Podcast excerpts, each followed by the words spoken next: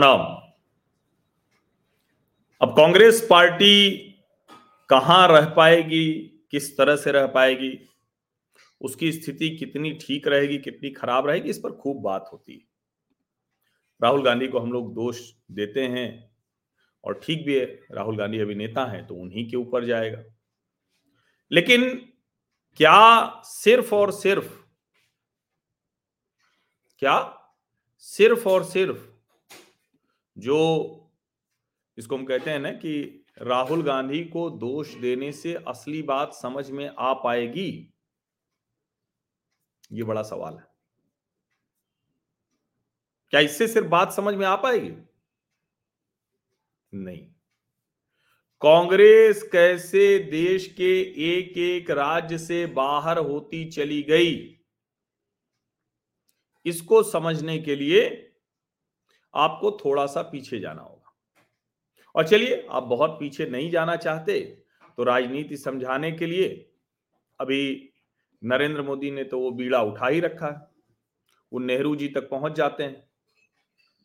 अब नेहरू जी तक पहुँच जाते हैं तो उसके आगे क्या? तो उसके आगे ये कि जो नेहरू जी से लेकर अभी तक की कांग्रेस की राजनीति रही, उसको बड़े अच्छे से देखना, समझना चाहिए। और जब उसको आप देखेंगे, समझेंगे, तब समझ में आएगा कि आखिर हो क्या रहा है। तब समझ में आएगा कि कैसे कांग्रेस एक एक राज्य से बाहर होती चली गई और मोदी पहुँचते चले गए। अब इसका एक बड़ा उदाहरण कल देखने को मिला। कल नरेंद्र मोदी राज्यसभा में बोल रहे थे जवाब दे रहे थे। तो उनका तो अपना तरीका है। और मतलब हर मुद्दे पर वो बात कर रहे हैं। मैंने कहा भी था कि पहले लगातार वो आंकड़ों के साथ जिस तरह से बता रहे हैं तो ये कांग्रेस के लिए चिंता वाली बात होगी। लेकिन अभी उन्होंने जो कल कहा है, वो बात तो सबको सुननी चाहिए। और मैं देखता हूँ अगर उसे वो वो वाला हिस्सा अगर कहीं हो तो उसको ज़रूर हम सुने। ये बहुत ज़रूरी है सुनना। कई बार हम कहते हैं ना, जब एक एक हिस्से को लेकर, और यही सार है, कांग्रेस की बर्बादी, कांग्रेस के खत्म होने, और राहुल गांधी को लगता है कि ये करके वो अपने उसी एजेंडे पर टिके हुए हैं। तो ये जरा देखिए, मुझे लगता है यही वाली वो प्रधानमंत्री नरेंद्र मोदी की वीडियो क्लिप है। तो मैं इसको सुनाता हूँ, इसको जरा सुनिए। तब आपको विस्तार से समझ में आ जाएगा कि आखिर क्या वजह है कि कांग्रेस खत्म होती चली गई और भारतीय जनता पार्टी नरेंद्र मोदी हर राज्य में पहुँचते चले गए। जरा सुन लीजिए। आदरणीय सभापति जी,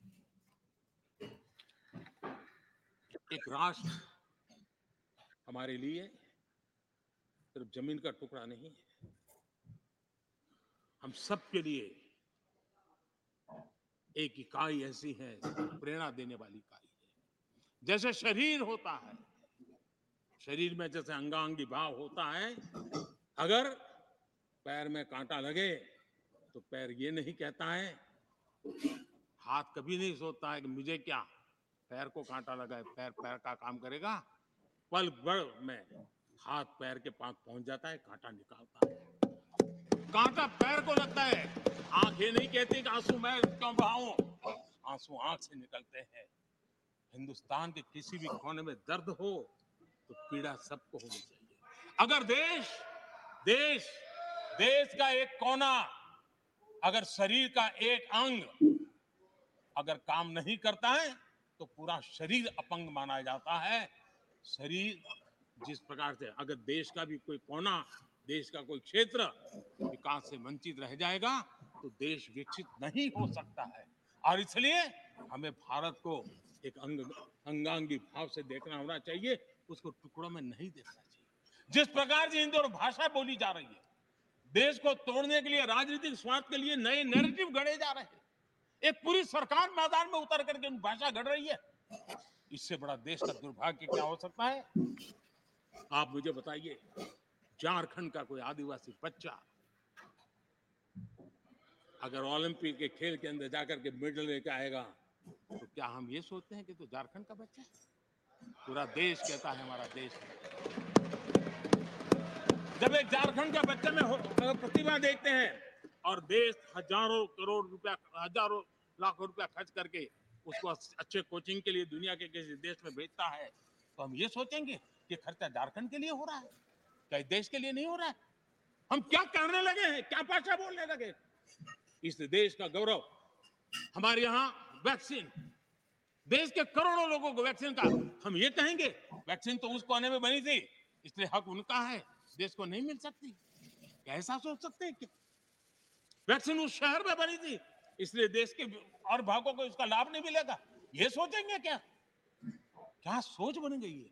और एक राष्ट्रीय दल के अंदर से ऐसे विचार है ये, ये बहुत बहुत दुखद की बात है। मैं पूछना चाहता हूँ आदरणीय सभापति जी क्या अगर हिमालय कल कहना शुरू कर दें, हिमालय कल बोलना शुरू कर दें, ये नदियाँ मेरे यहाँ से बहती हैं, मैं तुम्हें पानी नहीं दे दूँगा। पानी का अधिकार मेरा है, देश का क्या होगा? देश कहाँ जाकर के रुकेगा? अगर जिन राज्यों में कोयला है वो कह दे, कोयला नहीं मिलेगा, ये हमारी संपत्ति है, जाओ तुम अंधेरे में गुजारा करो। देश कैसे चलेगा? आदरणीय आदरणीय सभापति जी ऑक्सीजन।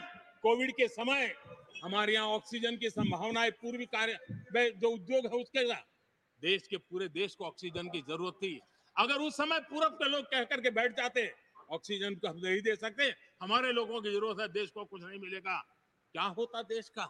उन्होंने संकट झेल करके भी देश को ऑक्सीजन पहुँचाया। देश के अंदर ये भाव तोड़ने का क्या प्रयास हो रहा है? क्या इस प्रकार से देश को, हमारा टैक्स, हमारे मनी किस भाषा में बोला जा रहा है? ये देश के देश के भविष्य के लिए नया खतरा पैदा करने वाली बात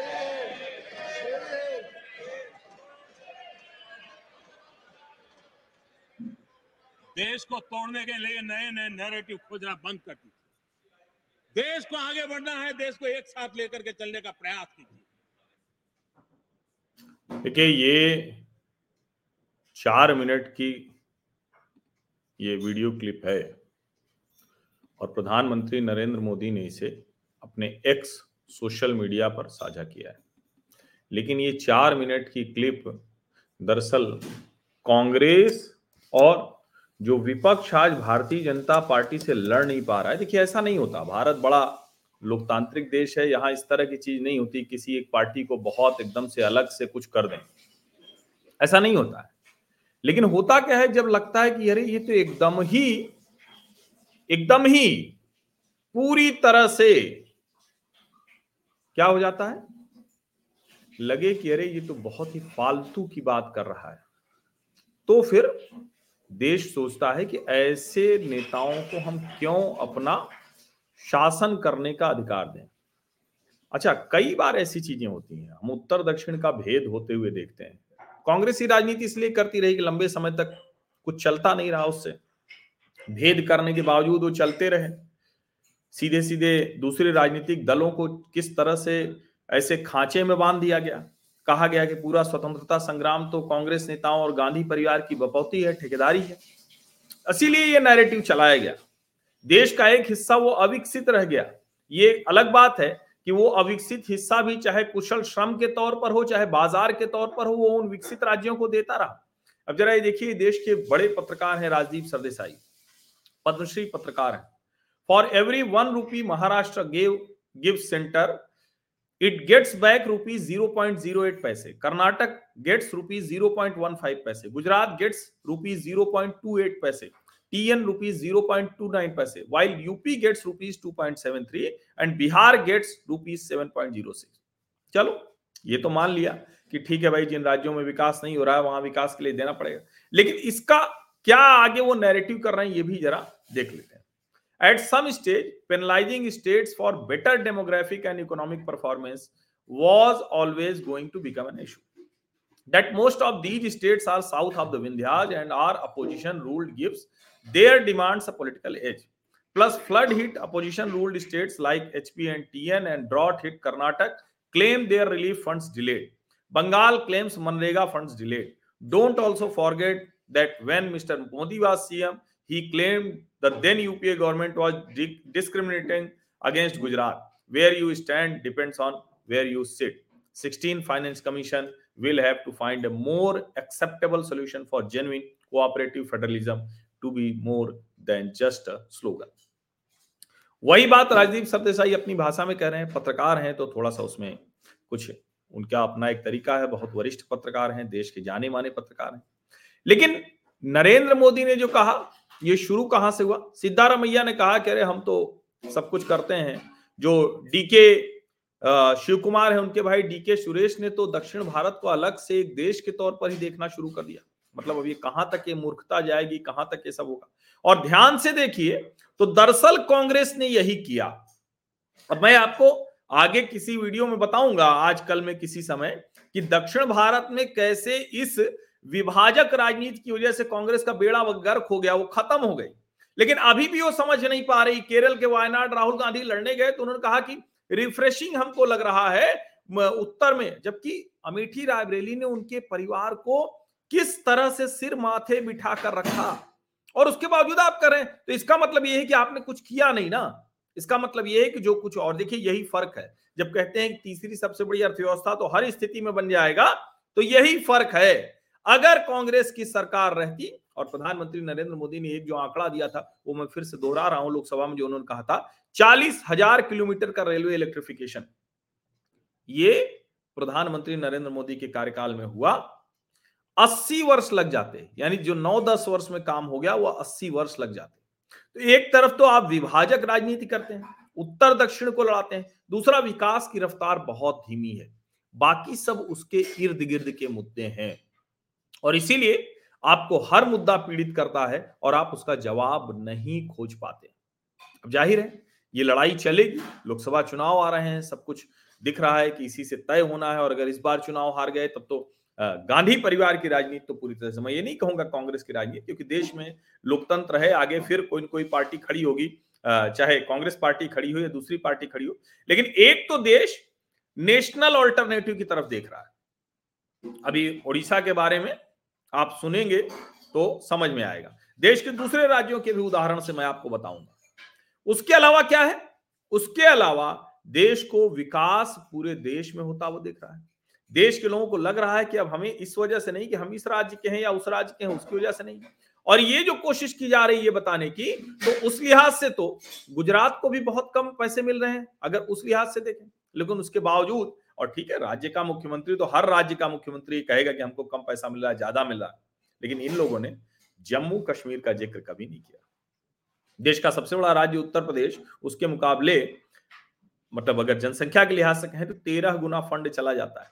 उसका ज़िक्र ये लोग नहीं करते तो मुझे लगता है कि कई ऐसी चीज़ें हैं जो धीरे धीरे स्पष्टता से सामने आ रही हैं और देश के लोगों को साफ़ साफ़ सुनाई दे रहा है तो सब स्वीकार कर रहे हैं। इसीलिए जब सबका साथ, सबका विकास का नारा आता है तो उसमें सबका प्रयास भी जनता अपनी तरफ़ से जोड़ लेती है। और जब इतनी चीज़ें होंगी तो विश्वास हो जाता है। तो अभी सबसे बड़ा जो संकट है कांग्रेस के बाहर होने का संकट यही है, वो पहले सोचती थी हमारा इस इस राज्य का नेता उस राज्य के खिलाफ बोलता रहे।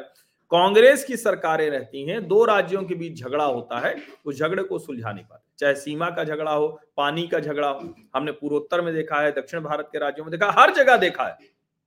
समझिए इसको। यहाँ तक कि उत्तर प्रदेश उत्तराखंड के बीच भी कोई विवाद हो तो कांग्रेस के शासनकाल में सुलझ नहीं पाता। तो ये स्थिति रहती है। इसीलिए ये जो विभाजक राजनीति है और देश को एक करने की राजनीति है दरअसल इसका ये पूरा फासला है। बाकी सब उसी के इर्द गिर्द घूम रहा है इसको आप समझिए।